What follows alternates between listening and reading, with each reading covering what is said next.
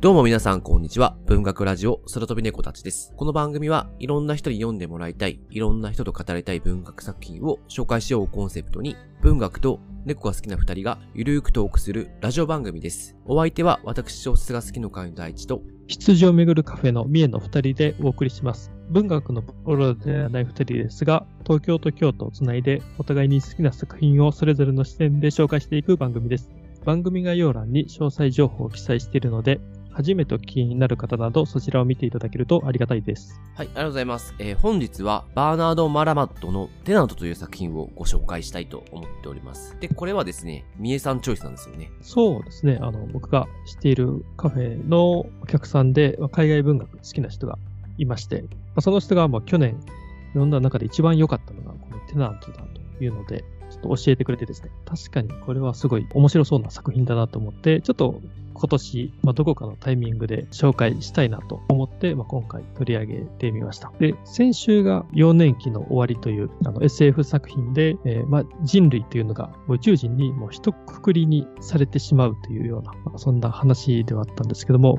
今回の、えーテナントではアメリカという国の中でも決して一括りにはできない人種の、まあ、対立というところも描いたりしているので、前回との流れからでも、まあ、このテナントというのは面白いんじゃないかなと思っています。私これ今回テナントを全く知らない状態で読んで、まあ、三重さんにこれやろうって言われて読んで、めちゃくちゃ面白くて、久しぶりにちょっとこんなヒリヒリした小説読んで、ちょっとかなり心を動かされましたね。個人的には多分、ちょっとまだ2月、収録これ2月段階なんですけど、多分今年読んだ本のトップ10には確実に入りそうな感じです。もう早くもうんちょっとね、これからいろいろ待ってるから ちょっとわかんないけど、うん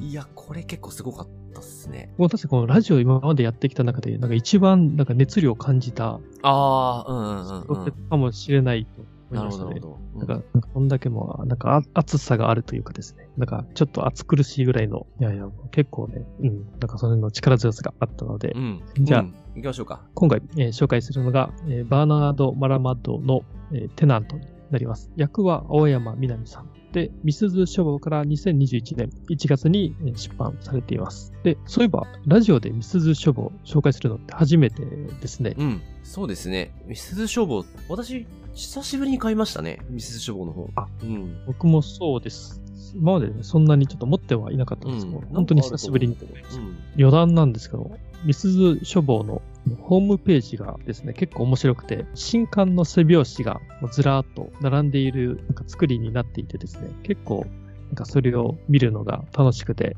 なんかたまにホームページ覗いてますね。この辺結構出版社のホームページ、やっぱりそれぞれ特徴があったりするんですけど個人的にはミスズ書房がなんかもしかすると一番好きかもしれないですね。補足をしていこうと思うんですけども、まずこのテナントは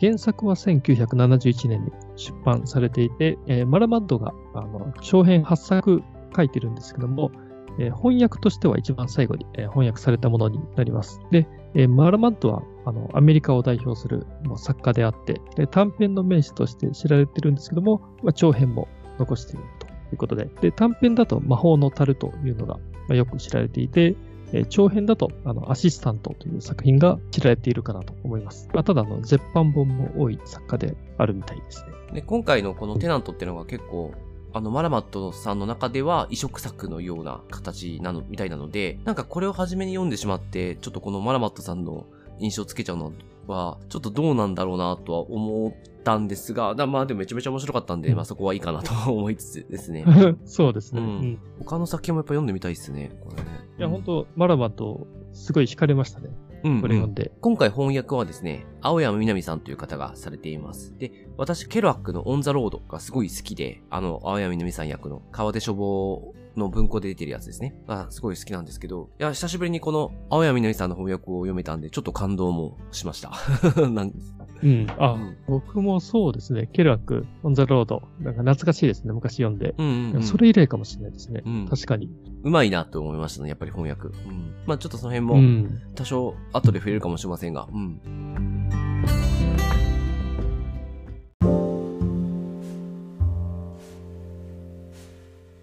じゃあ、この本、具体的に話していきたいと思います。で、えっと、我々のラジオ最近ではですね、作品紹介は、えっと、ストーリーの前にちょっと魅力をお伝えしてから、えー、話した方が、まあ、聞いてて楽しいのかなと思って、そういう構成をとっていたんですけれども、この作品はですね、あの、ストーリーをしてから魅力を聞く方が、まあ、おそらくイメージしやすいんではないかなと思うので、まずストーリーを先に伝えたいと思います。では、先にですね、ちょっとストーリーということで、えー、作品紹介していきたいと思います。えー、まず、あらすじなんですけども、えー、1960年代末のマンハッタン再開発、立ち退きを迫られながら居座る住人、カッコテナントは、新作完成までと粘るユダヤ系作家、ハリー・レサーただ一人のはずが、他の空き部屋からタイプライターの音が誰かが書いている。そこから始まる作家志望の黒人ウィリーとの壮絶な心理戦。シニカルでコミカルでサイケ。黒人白人男女入り乱れて、果てはラップや禁止用語まで問い出すマルマッドの移植作を黒人差別問題が再燃する今、名手の翻訳で初紹介となってます。で、うん、とですね、あの、ちょっと、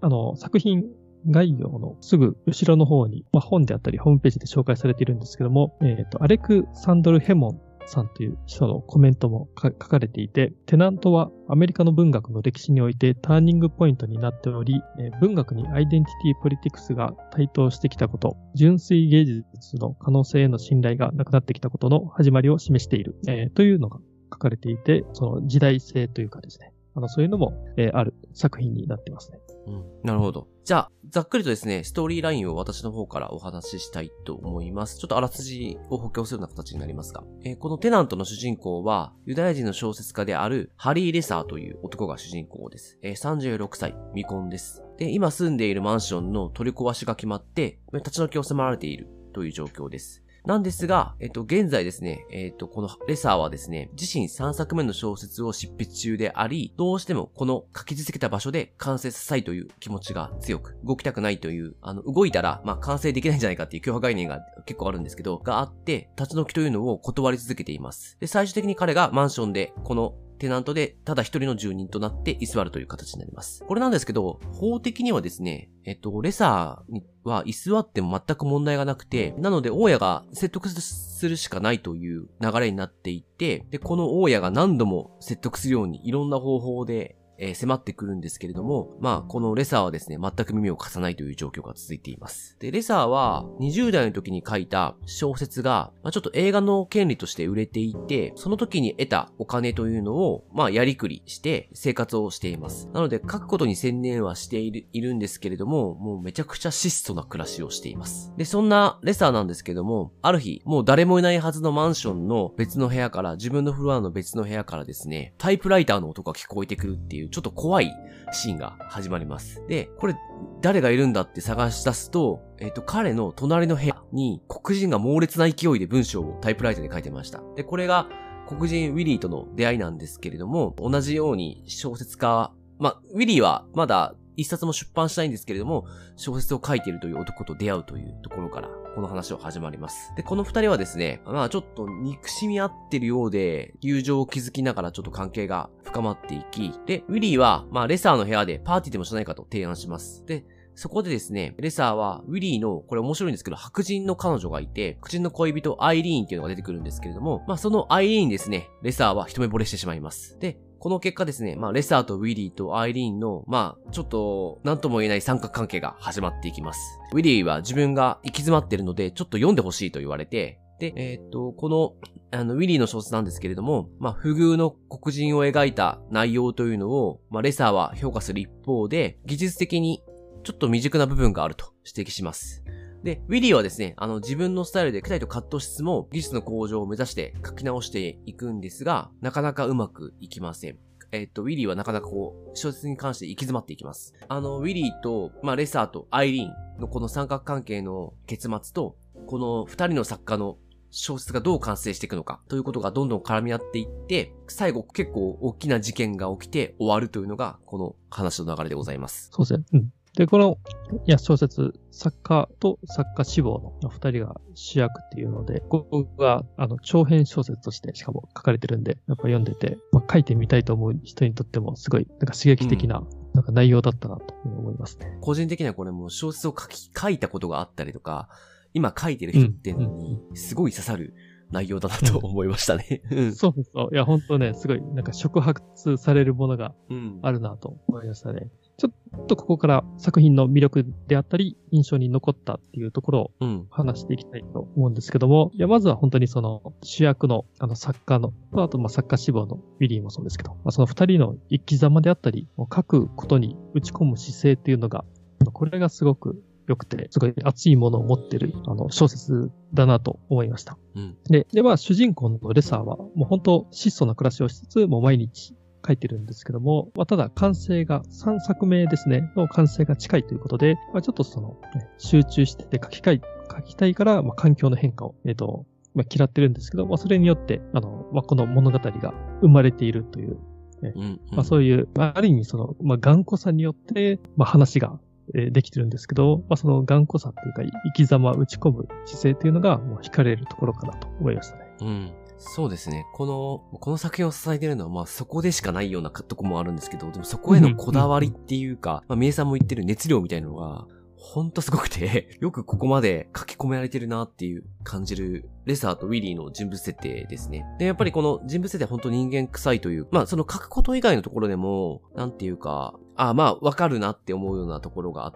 て、まあ特にレサーなんかすごくストイックなように見えてる、あのもう書くことしか考えてないみたいなストイックさを発揮しているように見えるんですけど、でもすごい流されやすくて、まあ人物設定として多分良くも悪くも小説を書くことしかできず、まあそれにた、できずっていうか、小説を書くことしか考えられず、小説を書くことにかけてしまった人物なんだろうなっていう、あの、多分絵描き方をされてるなと思っていて、そこはすごく惹かれる部分ではありました。ウィリーも同じなんですけど、ちょっとやっぱね、その、なんかアイデンティティのところなのか、なんというのか、やや小説に求めるものっていうのが、なんだろうな、同じ、同じっちゃ同じなんだけど、なんかうまくその差分を表現できないんですけど、ちょっと違っていて、レサーは、なんていうのかな、あの、ユダヤだけど、ユダヤにすごい固執してるわけじゃないけど、まあ、ウィリーは黒人で黒人に固執しているみたいな。黒人のアイデンティティ、黒人のすごいっていうところを小説を通して見せたいみたいな、表現したいみたいな気持ちがすごく強いけど、レサーはうんそこまでじゃなくて、まあ自分が持っている何かを表現したいみたいな感じなんですよね。ででレサーがさらに面白いのは自分が表現したいものを自分が持ってない可能性が高くて、うんそうそう。そう、そのあたりがね、結構ね、あの、う、乾きみたいな、なんつうの、上みたいなのが感じて、すごい引き込まれてしまいました。はい。このレサーとウィリーっていうのが、キャラクターとしてもそうだしね、小説として、まあ、描きたいものというか、えまあ、目的というとあれですけど、なんかその辺も違っていたりして、まあ、その辺面白いところで、やっぱりこの、魅力のもう一つというと、二人の、ま、作家の友情と対立っていうのも見ものかなと思いますね。あの、まあ、レサーはユダヤ人で、ウィリーは黒人で、まあ二人、やっぱりその同じ物書きをしてるんで、なんか友情というのがあの結ばれていったりするんですけど、まあ、ただ対立していく様というのも描かれているというので、これはちょっとそのテナントを教えてくれたあのカフェのお客さんに教えてもらったことなんですけど、あのマラマッド作品に共通して描かれているというのが、あの到底分かり合えるはずない人間同士が分かり合おうともがく様だそうで、でもまさにそうだなと思いました。あ、それ聞くともっと読みたくなりますね。マラマット作品。うんいや、そうですね。他のね、作品。それは、ちょっと気になっちゃうな。でも確かに、そういう視点で見るとね、この作品ってちょっと理解しやすくなるとこもあるなと今ちょっとお話を聞いて思いましたね。基本的にはこれ、レサー側の視点で描かれるので、ウィリー側のことって全て描かれないですけど、でも、要所要所出てくるところで、ウィリー側のな、あ、なんていうのかな。まあ、ウィリー側のあの、葛藤とか、思いとか、感情っていうのは想像することができて、まあ、それに関しては結構共感する部分っていうのは結構ありました。まあ、ウィリーは白人のことを頼りたくもないし、頼ることを考えることさえもきっと嫌ってると思うんですけれども、小説が全くうまくいかないので、えーでも自分でも全く納得しないまま、レッサーに助けを求めてしまうっていう部分が、まあ、結構描かれていて、この描き方ってなかなか巧みだし、すごいなんていうのかな、共感してしまう部分ではありましたね。ちょっと、あの、共感の話をちょっとさせてもらうと、このメインの登場人物二人ってっていうのはうん、かなり彼らの内面が描かれるので、共感はめちゃめちゃできるんですけど、なんかいまいち感情移入ができないんですよね。で、ここがうまい作りだなと思っていて、うんえっと、我々にとって彼ら二人のこの小説にかける思いとか、なんていうのかな、ちょっとクレイジーな部分があって、で、そのクレイジーになってしまう、うんうん、そう、ありますよね。これやばいっすよね。いや、本当一般人には理解できないですよね。うんうんなんかね、このクレイジーになっていくっていう、なんだろう、感情の流れはわかるんですよ。でも、そこに対して感情移入がこうできない。っていうのは結構あの思って、え、まあなんだろうな。彼ら二人が大切にしてること大切にしなくてはならないと思い込んでいるものみたいのがすごいあって、で、あの、なんかそれのせいでどんどんどんどん不幸になっていっていく様もあって、それは見ていて辛いし、現実になんだろうな、これを小説ではなく置き換えることできると思うんですよ。あ、なんでそんなに大切にしちゃうの？みたいな。なんでそれにこだわっちゃうの？みたいな。固執しちゃうの？みたいなのは、誰にでもあると思うんですけど、でも、そその、それを差し引いたとしても、この、彼ら二人が小説にハマってく様っていうのは、普通の感覚ならここまでのめり込まないし、なんか、普通人間もっとバランスをとって生きるよなって思うので、うん。そこでね、結構共感はできるんだけど感情移入できないっていうのがね、まあ、たまに、あの、小説読んでるとあるんですけど、ちょっと私代表的な例で言うと日の名残とかなんですけど、あの、うんとかなんですけど、うんまあ、そういうのとかあったりして、まあ、面白いなって思いましたね。ああ、なるほど。うん。いや僕もその、ちょっと、まあ、特に黒人のウィリーの方ですね。で、思ったところとしては、やっぱりウィリーが黒人の本物の精神っていうのを持とうとうん。していて、そこはなかなかもう当事者でないと理解できないところかもしれないんですけども、それがどういうことかというと、もう自由を意味してるんですね。その縛り付けるもの、うん。えーまあ、人種的な差別の問題とかで、やっぱりその縛り付けるものっていうのに対して、あの、抵抗しないといけない。まあ、自由にならないといけないと。で、それを本物の精神というのを持ったときに、それは、えー小説のスタイルにも同じことが言えて、あの、レサーはやっぱり、まあ、小説を、えーの完成度を上げるには、もう型というのを、まあ、学んで、ね、まあ、それは技術の向上になるんですけど、まあ、技術的にある程度の水準がないとダメだと言うんですけど、ただ、えっと、ウィリーは、やっぱりその、自由でないといけないと。で、そのためにやっぱり抵抗し、縛り付けるものに対して抵抗しないといけないというのがあるんで、やっぱりどうしても、ウィリーももしかすると頭では分かってたかもしれないんですけども、レサーの言うことに反発してしまうという、その反発するしかないという状況ですね。なんで、レサーとウィリーって、まあ、友情は築くんですけど、ただやっぱり対立していくっていうところは、これは、あの、一つはやっぱりウィリーの、まあ、自分が求めるものを、あの、掴もうとすると、そう反発してしまうっていう、そういう差が、が現れたのかなというのをうんうんあの、僕の中ではちょっとね、そういう思いっていうのがありましたね。この描き方すごい上手いですね。まあ、うんその、振り返ってみると。結局うん、まあちょっとネタバレになっちゃうから最後まで話さないですけど、お互い結構ひどいことし合うじゃないですか。うん小説以外うんそうまあ小説。う。ん、小説以外とは言えないか。まあ、なまあ、お互い結構とんでもないことをお互いに対してしだすんですけど、うんで、うんもうお互いもうそうなるともう憎しむしかない状況だけど、でもうん、なんかどこか多分憎しみきれない部分っていうのが、うん見えて、あ、でもどっちなんだろうな。憎しみ切っちゃってるけど、どこかで、うん。なんだろう、自分のように思ってるのかな。なんだろう。なんか、うんこの辺は確かにもうちょっとよいろいろ考えてみないと見えてこないかもしれないな。ちょっと今思っちゃったな。うん話しながら。確かにね 確かにその、まあ、ウィリーはウィリーでやっぱり自分の求めるものがあって、で、レサーもレサーでやっぱりね、なんかその小説に対しての執着っていうのがもうすごい強くて、うんまあそのせいであの大切なものを失っていくんですけども、まあそれはもう、その大切なものっていうのはまあ、もしかするとウィリーとの友情もそうかもしれないし、まあもっと他にもたくさん失うものっていうのがレサーには出てくるんですけども、で、レサーはそこで、一応レサーが書いてる小説っていうのが愛をテーマにしているんですけど、ただそのレサー自身がやっぱりその愛を失ってしまったというところがあって、まあそのために、その、あの、かわいそうだなと思ったのが、なんかその小説でレサーが本当完成させるっていう執着がありながらも、でも愛を失うために愛をのテーマの小説を完成させることが難しい。くなるっていうですね、そこの不幸ですね。結構なんかウィリーが自由を求めるけど、でも反発するしかできないっていうのと、ねレサーも完成させたいと思いながら完成から遠くなっていくっていう、なんかこの辺はちょっと二人ともなんか似た者同士なのかうなんと。うんうん。なんかそういう意味ではこの二人の運命っていうのを考えたら、やっぱどっちも悲しいなっていうああ、なんか、まあ、破滅的ですよね。本当ね、うんそうですよね。でもなんかこう、日本の作家のさ破滅的とはまた違う破滅さを持ってるから。なそうなんだですよねうんただ、これも個人的な見解なんですけど、ちょっとその救いを感じたところもあってですね。まあ、それはその、まあ、レサーで、えっ、と、ずっと小説を書いてきた人間で、まあ、それがウィリーと出会って、まあ、その後、まあ、自分が書こうとしていたものを一回、まあ、ゼロに戻すという、なんかそういうことも、あの、するんです、にもなるんですけども、今までなかった出会いであったり、経験っていうのがあったから、もしかするとレッサーってずっと書いてはいたんですけど、なんかその職業としての作家以上のものになったんじゃないかなというのは。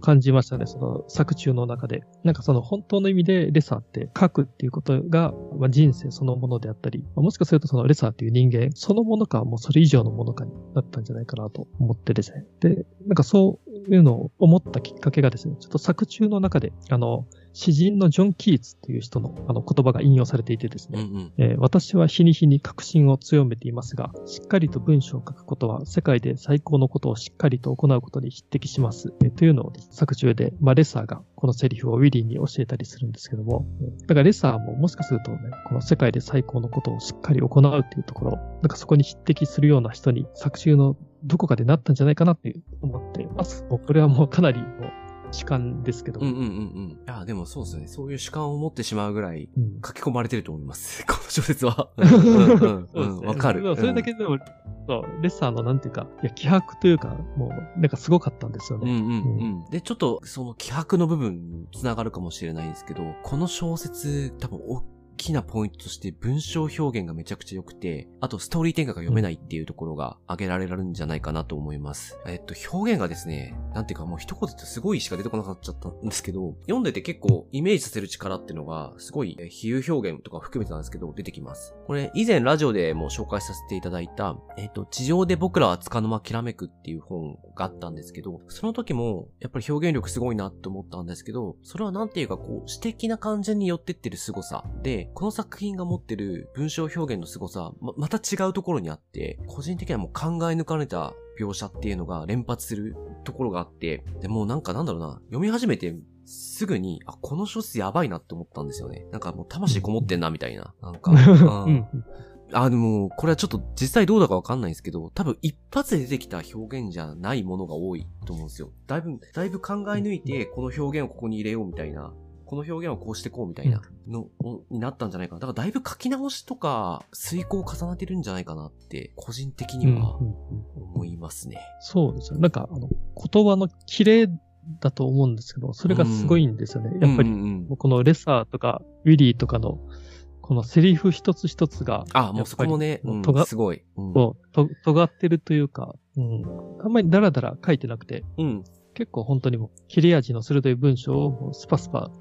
それを連続で、なんかね、あの、書いていくっていう、なんかそんなスタイルかなと思うので、それで、あの、言うとあの、今、セリフのところで言うと、翻訳もすごくて、多分、結構攻めた翻訳してるなって、正直思いましたね。うんそれも感じられましたね。で、うんあと、うんストーリー展開なんですけど、これほんと読めなくて、私はほぼ読めなかったです、今回。なんか、どうなってくんだこれみたいな。え、そうなっちゃうの？とか。それは思いました。うんこの二人の作家、というかもうレサーももうな何年も出版、ほあの、本出版しないので、もう作家志望に近い状況になってると思うんですけど、うんこの、あの、まあ、満たされてない作家の二人が出会って、で、まあ、おそらく似た匂いを感じながら、でも、かなり憎しみ合って近づいていって、で、その二人が、まあ、の関係が生み出す話っていうのは、まあ、いろんな方向に展開していくっていうのは、本当どれも読めなかったので、これどんな風に構成練ったのかなってとこもすごく気になってしまう。どうやって生み出したんだろうっていうのもすごい気になる作品ですね。もう結構200何十ページの量なんですけども、最初の方でレサーとウィリーが出会って、まあ、小説書いてますってなって、そっから先ってどういう、この二人でどういう話になるんだってね、めっちゃ思いましたし。うん。まあ、ただやっぱすごい、なんか読ませる話ではあったので、まあ、この作品なんですけども、ちょっとこれ、え役者、後書きで書かれていた、えところを踏まえてなんですけども、あのすごく、ま、タイムリーな作品でもあるというのがあってですね、テナントというのはマラマンドにとっても野心的な作品だったそうで、あのま、時代背景としては、もう1960年代の、ま、黒人運動とか、あのベトナム戦争への反対行動というのが盛んになって、若者たちのあの過激な活動とか、まあ、それによって、無秩序な社会風景というのができて、で、マルマッドはそこから刺激を受けているのはもう間違いないんじゃないかと言われていて、で、まあ、そうしたところからも、あの、テナントというのがもう1960年代の混乱から生まれた産物と言えると。そういうふうにですね、ちょっと役者、後書きでも書かれていて。で、えっと、これがまあ、タイムリーという点では、その翻訳が進められた2020 2020年というのが、まあ、アメリカでも、えー、ブラック・ライブズ・マターズという、えー、黒人差別抗議運動というのがすごくもう大規模に行われていた年でもあって、まあ、あとアメリカ大統領選挙というのもあった年で、まあ、そういうあの、まあ、混乱というか変化が大きな時代の中で翻訳されたという、あの、まあ、そういう作品でもあって、まあ、そもそもただ、あの、そういう時代背景から生まれたものであるっていうのは間違いないとは思うんですけども、まあ、ただやっぱりこの作品が持ってるそのクオリティというか、その、まあ、レサーとウィリーのこの話というのは、なんかそこのタイムリーなところを抜きにしてもすごく面白いし、で、タイムリーなところを踏まえると確かにすごく考えさせるところがあるなというのも、なんか一つありましたね。本国ではまあ、69年に書かれて70年に発表されるんだっけなとかだと思うんで、あれなんですけど、やっぱそこから、その時代が変わってないんだなっていうのがちょっと感じる、うん、こともちょっとあるので、正直この問題に関して詳しくはないんで何とも言えないんですけど、やっぱりこの昔も今も変わらない、あの、解決されてないというか、引きずってしまっている問題っていうのはずっと本当あるんだなって感じましたね。そうですね。まあただ今回、まあ僕も大地さんも多分テナントという作品からはなんか書くことっていううん、作家という、なんかそこが持ってる、なんか文学の普遍的なテーマですね。うん、結構そこにもう魅了されたと思うので、まあこれもね、ちょっと後書きに書いてある言葉であるんですけど、うん、やっぱそこの普遍的な力というのがすごい強いかなというのはありましたね。確かにそうですね。うん、まあ、そこにはちょっとがっつり心持ってかれましたね。じゃあ、そんな、えっ、ー、と、テナントだったんですけれども、まあ、ちょっと最後テーマトーク、まあ、ちょっとこれも本編と絡む、あの、内容になっちゃうかもしれないですけど、最後、まあ、このレサーとユリーはなぜ人生をかけてそこまで書こうとしていたのかっていうところをですね、ちょっと話したいなと思います。まあでもこれは結構、もう、こう、私はもう思うのはもう、彼らにはもうこれしかないかったんだろうなっていう、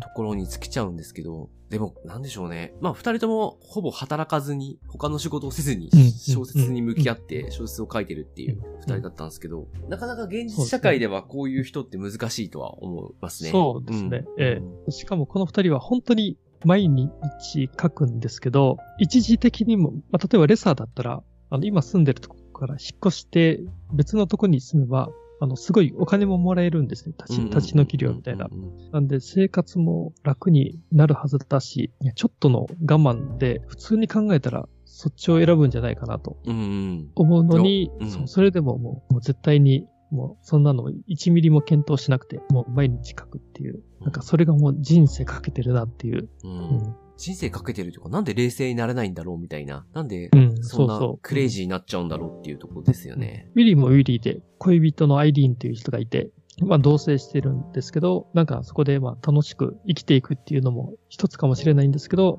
まあ、ただ、アイリーンといると、その執筆に専念できないからって言って、まあそれで書ける場所を探していたっていうのはあるんですけども、うんうんうん、ウィリーがね、まあそこまでしてでも書くっていうのも、しかも、結構あの、ウィリーってあの、もうパリピなタイプで、もう仲間と楽しく、パーティーしてって、騒いでっていうタイプなんですけど、それなのにです、本当にもう毎日、もうどこが書ける場所を探して、もう猛烈に書くっていう、なんかそこの原動力というか、うん。ウィリーはちょっとレサーと出会って、自分のスタイルを、うん、あの、変えないって言ってるけど、変えちゃってるっていうか、うん、えっ、と、1日4時間しか書かないって決めてたのがね、もう、あの、どんどんの、うん、伸びていって、まあ、うん、ずっと一日中書いてるようになっちゃったりとかするから、まあ取り憑かれてしまったなっていう感覚はすごいあるんだけど、でもやっぱりこういうことができる人っていうのが、まあなんだろうな、すごい作品を世に残す人たちなのかなとか思ったりもするけど、まあこういう人たちばっかりじゃないですね。なんか多分しっかり休んで、しっかり書いて、しっかり、あ の、名作を残してる人たちもいらっしゃるので、うん。うん。なんとも言えないんだけど。うん。そうですね。まあ、この二人は、確かにもう、ズバ抜けても不器用だなと思うんですね。うんうんうんうん。なんかその、むしろ社会のこととか、全然目にしないというかですね。うん。もう本当、なんか自分たちの内側にしか目を向けないというかですね。ほんとね。それがもう小説にも生き様にも全て一貫しているっていう。なんかでもやっぱりそそこまでこう、なんていうか、なんか若干、そんな人物いるの不自然じゃないみたいな、あの、うん、うん。えーことを思われるかもしれないんですけど、でも読んでると結構このやっぱり、ちゃんとこの流れが描かれてるので、割とこいつらクレイジーだけど、この思いっていうのはすごいなっていうのを受け入れてしまううん。ところがあって、この小説に惹かれちゃうのはそういうところなのかもしれないなと思いましたね。人間ってここまでやっぱり打ち込めることってそうないっすもんね。うん。いや、ないな。うん、そうですよね。う。うんん。いや、これね、何なんだろうな。僕やっぱり思ったのは本当に打ち込めるものがあったから打ち込んでるっていうよりかは、あ、うんうんうん。まあ本当になんか、もう本当脅迫概念とかあったかとは思うんですけど、もうこれしかないと思ってやっていて、まあ、もしかするとそれは偽物の打打ち込みだったのかもしれないんであすけ、ども、うんうん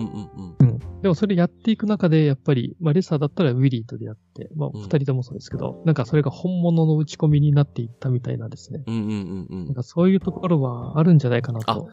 なんか思いましたね。うん。そうですね。なんかお互い、この書くっていうことに存在意義を求めて、えっと、まあ、そこに投げちゃってるって言い方だけど、まあ依存しちゃってて、で、うんうんそういうことをしてる人物、同じような人に出会ってしまったがゆえに、なんか、うんあの、あれだよね。自分の方が自分の方がっていう、そうそうね。うんうん。構造になってるよね。うん。それはうまいよな。いや、なんかちょっとざっくりとした話になっちゃったけど、うんここは。やっぱりこの作品、多分その魅力というか凄さっていうのは、多分こういう風にいろんなことを感じさせてくれるとこなんでしょうね。今回話してみると見えてきたなってとこはありますね。本当単純なね、なんか人種の対立の問題とか、うん。なんか決してそうではないなっていうのは本当思いましたね。うん。うん。うん。そうね。でも、まあ、あの、これ、背表紙の、帯の背表紙にユダヤ VS ブラックって書いてあるけど、あのー まあ、表層だけ見るとそうなっちゃうけど、でもやっぱ深いところではまた違うよね、きっとね。うんうん。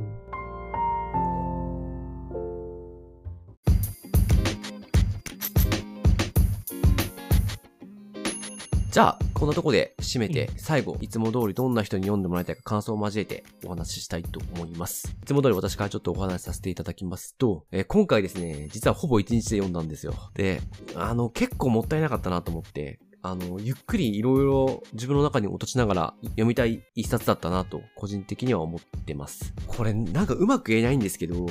なんか読書に対して使うようなエネルギーっていう、なんだろう、ものがあるとしたら、なんかそれを、ま、ゼロにさせられる、空にさせられるようなシーンが多くて、結構ね、あの、読み進めるのが結構辛いなと思ったところがありましたね。でも、だからといって小分けにして読んでもいいものかっていうのはちょっと違うような気もして、なんていうのか、うんうんあの、不思議なこの読書体験でした。読みづらさというか、読みづらいわけではないんだけど、なんかこう、自分の中に落とし込むのが、つどつど難しかったりする時があったなと思います。なんかこう、展開と表現がもうめちゃくちゃ面白くて、まあ良かったので、まあ、それがなんていうのかな、この読みやすさっていうところにもつながりつつも、あの、脳への負荷が結構あったなと思っていて、最終的にはやっぱ心地よい疲労感の残る読書体験だったなと思ってます。えー、まあこれは基本的にはですね、ちょっと変わった小説ではあると思うので、ちょっと誰にも刺さるかどうかはちょっと難しいところあるかなと思うんですけど、まあ結構読んでもらいたい一冊ではありますし、あと確実に読んでもらいたいのは小説を書いている人、書いたことがある人、必ず刺さると思いますね。これマジ、そうねうん。よくこれが2021年に翻訳されてくれたと思います。うんちょっと本当青山みなみさんに感謝するしかないという、う んあの、一冊でございましたね。いや、僕も二人の作家が真剣に本を書こうとしている、もうすごくあの熱い小説で、やっぱり引き込まれましたね。ちょっと悲しい、まあ、部分もあったりはしたんですけども、まあ特に理想と現実というところはそうかもしれないなと思いましたね。あの、レサーとウィリーのこの二人は、あの、同じ物書きで、あの、ソウル、もう本当魂があの通じ合っていたと思うんですけども、ただ、現実的な問題が前にあったから、まあ、それによって理想からかけ離れてしまう現実になってしまうというですね、こういう本を読んでいると結構、まあ、今の目の前の現実というのも意識してしまう、なんかそういう要素もあったなと思いました。で、これは確かにもう大地さんが言ってたみたいに、もう小説というか、まあ、物を書きの人にはもう本当、すごく面白いと思うので、読んでほしいなと思いました。で、あとやっぱり文章もすごくいいので、えなんかその文章から、えーそのもう熱気というかですね、なんかそういうのも感じれるんじゃないかなと思います。ありがとうございます。いや、すごい本を読ませていただいて、これちょっとみえさんが,、うんが提案してこなかったら読まなかったから、すごいありがたかったっす。いや、ほんまね、うんいや、僕もね、これちょっとまあ全然知らなかったというか、まあ、